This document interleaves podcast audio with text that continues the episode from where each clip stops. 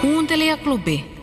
Tämän vuoden alussa päättyi radion 16 vuoden naisasia hiljaisuus, kun Yle Puheen taajuuksilla alkoi feministinen radio-ohjelma Naisasiatoimisto Kaartamo et Tapanainen. Toimittajat Outi Kaartamo ja Jonna Tapanainen perehtyvät ohjelmassaan naisen elämää koskettaviin teemoihin poliittisella ja henkilökohtaisella otteella. Voiko feministi fanittaa kuninkaallisia – Miksi naisen kipua vähätellään? Entä miten yhdistää pikkulapsiarki ja yhteiskunnallinen aktiivisuus? Onko ydinperhe patriarkaatin salajuoni?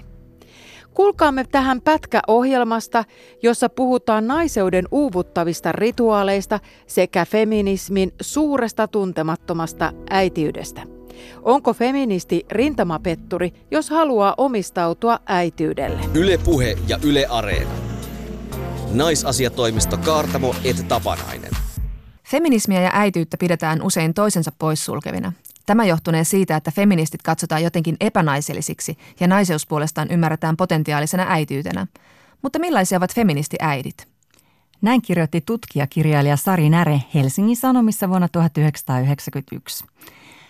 Ja nyt ratkaisemmekin naisasiatoimistossa vuonna 2019 tämän suuren kysymyksen heti perään – Moni toisen aallon eli 1960-luvun lopun feministi piti äityyttä naisen hukkaan heitettynä aikana, sillä naisen tulisi osallistua työelämään ja yhteiskunnalliseen keskusteluun, eikä vaikkapa vaihtaa vaippaa tai rakennella palikoita lapsosten kanssa kotona. Mutta jos nyt feministi kuitenkin tämän kaiken tiedostaessaan haluaa lapsia, millainen äiti hänellä on oikein sitten ikään kuin lupa olla? Yksi tämmöinen kipupiste on se, miten äideistä julkisuudessa puhutaan. Meillä korostuu kuva äideistä, jotka elävät lasten saatuan ihan niin kuin ennenkin ja elämä ei rajoita se äitiys millään lailla. Sen sijaan sitten äityydelle omistautuminen mielletään usein vähän höpsähtäneeksi puuhasteluksi. Suvisadetta Karakainen on tutkinut äitien netin käyttöä niin hän on havainnut, että, että itse asiassa tämä äityyden moniäänisyys, niin se onkin itse asiassa lisännyt näitä paineita entisestä ja kasvattanut näitä äityyden reunaehtojen määrää. Aiemmin totuuksia siitä, miten ollaan hyvä äiti, on ollut vähemmän. Ja sitten on vielä tämä niinku oma identiteetti siellä taustalla. Miten sä oot Jona pärjännyt feministinä? Käyppä kuuntelemassa. Löytyy Yle Areenasta nimellä naisasiatoimisto Kaartamo et Tapanainen. Sitten pieni kurkistus aikaan, jolloin naisella ei paljon oikeuksia ollut, eikä niitä vähiäkään oikeuksia nikottelematta nielty. Draama Katariina Kaunis Leski sijoittuu 1700-luvun lopun Turkuun – Tämä elokuvanakin tuttu romanttinen komedia kertoo kauniista leskirouvasta ja hänen kilpakosioistaan. Leski on niin kaunis ja rikas, etteivät miehet kestä sitä, että hän rakastuu oikeasti. Komedia perustuu tositapahtumiin epäonnistuneista naimakaupoista. Se kertoo ajasta, jolloin naisen arvon mittasi aina suhde mieheen ja miehelle nainen oli taas aina omaisuutta. Tässä seuraavassa maistiaisessa kaunis leski tapaa florinttitaituri ja luutnantti Karl Magnus Sildin. Kuunnelkaapa tarkasti, ketkä tässä oikein kujertelevat. Istukaa, herra luutnantti. Mm, olette siis vasta äsken saapunut Turkuun. Eh, niin, tulee viimeksi Tukholmasta, missä opiskelin kuuluisa ranskalaisen miekkailija Monsieur Leclercin johdolla. Mutta olettehan te suomalainen? Olen, totta kai. Sukuni on Hämeestä. Mutta kun tavarain kuljetus kotikartanostani Sysmän hovista kestäisi niin kauan, täytyy minun koittaa hankkia tarvittavat huonekalut täältä. Minä ymmärrän. Tervetuloa, herra luutnantti. Toivon, että viihdytte Turussa. Tämä on tietenkin aivan pikkukaupunki Tukholman rinnalla, mutta... Tämän hetken jälkeen tiedän, että Turku on ainoa paikka maailmassa, koska sillä on onni lukea teidät asujaimiinsa, ihastuttava rouva. Puhutaan, äh, puhut, niin, puhutaan tuosta kaapista. Puhuisin mieluummin teistä, Katariina Rouva. Oh, mitä minusta?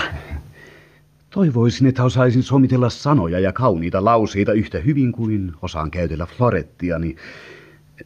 Mutta tunnen itseni niin kömpelöksi ja mykäksi. Voi ei, ei, ette te, ette te toki ole kömpelö. Haluaisin nähdä teidän miekkailevan. Onko sallittu naisten tulla oppitunneille? Niin, niin katsomaan tietysti. Mm, voin sen järjestää. Onpa minulla eräs naispuolinenkin oppilas. Voi kuka? Raatimies Högmanin tytär. Oh. Annan hänelle yksityistunteja. Hän. Hän onkin enemmän poika kuin tyttö. niin, täysin vailla sitä naisellista charmia, jota minä teissä kaunis rouva niin ihailen. Voi luutanti, me emme ole täällä Suomessa tottuneet tuollaisiin ranskalaisiin kohteliaisuuksiin. Ei vakuutan kaunis rouva, se ei ole kohteliaisuutta. No kyllähän siinä kuhertelivat Ansa Ikonen sekä Jussi Jurkka vuonna 1960 tehdyssä kuunnelmassa. Kuuntelijaklubi. Viime viikolla Areenaan julkaistiin kiitelty ja kehuttu podcast Tapaus Felix Kersten. Felix Kersten oli SS-päällikkö Heinrich Himmlerin salaperäinen henkilääkäri, joka kertoi pelastaneensa kymmenien tuhansien keskitysleirivankien elämän. Oliko hän hyvän tekijä vai huijari vai yhtä aikaa molempia? Kannattaa käydä kuuntelemassa. Toisen maailmansodan maailmaan ja aikaan sijoittuu myös jännityskuunnelma Tohtori Koolman. Se kertoo surullisen tarinan suomalaisten kylmistä asenteista juutalaisia kohtaan toisen maailmansodan aikana. Jatkosodan aikana Suomi internoi juutalaisia ja siirsi heitä Suursaareen ja sieltä Tallinnaan.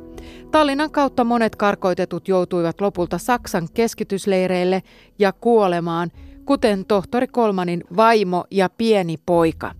Tämän tarinan tekee mielenkiintoiseksi se, että se on mahdollisesti tosi pohjainen. Heikki Määttänen ja Kari Kielström ovat avainrooleissa tohtori Leonard Kolmanina ja valtiollisen poliisitutkimuspäällikkö Horelina vakuuttavia ja vahvoja, kuten myös tässä kertojana Eero Saarinen. Hyvät kuulijat, saatte kohta kuulla viisi todella ainutlaatuista äänidokumenttia, jotka ovat joutuneet haltuuni tutkiessani tohtori Leonard Kolmanin elämänvaiheita. Äänitteet löytyivät, sanokaamme vaikka arkistojen kätköistä. Julkistan ne nyt ensimmäisen kerran. Ne on tehty valtiollisen poliisin toimesta, salaa äänittämällä. Kuulusteltava tai muu vastapuoli ei selvästikään ole ollut äänityksistä tietoinen. Ensimmäinen äänite on vuodelta 1941, heinäkuun 28. päivältä. Siis runsas kuukausi sen jälkeen, kun maamme liittyi sotaan neuvosto vastaan Saksan rinnalla. Keskustelijat ovat tohtori Leonard Kolman, maahamme alkuvuodesta 1940 saapunut juutalaispakolainen, sekä valtiollisen poliisin silloinen tutkimuspäällikkö majuri Anton Horel. Minua on petetty ja oikeuksiani on loukattu. Minä vaadin täyttä oikeutta itselleni ja perheelleni. Ja kaikille niille juutalaispakolaisille, jotka ovat tähän maahan viime vuosina tulleet. Emme me pyydä mitään erikoiskohtelua. Ainoastaan niitä oikeuksia, jotka pakolaisille kuuluvat. Myös sota-aikana. Ja varsinkin silloin. Niin, sotaahan te tulitte tänne pakoon. Ei, minä tulin tänne vapaaehtoisena. Talvisotaan lääkäriksi. Mutta sota loppui ennen kuin pääsin aloittamaan työni. Teidän maahantulolupanne ei ollut kunnossa. Sen sotkun selvittäminen vei oman aikansa. Monta kuukautta. Enkä minä saanut edes tavata perhettä.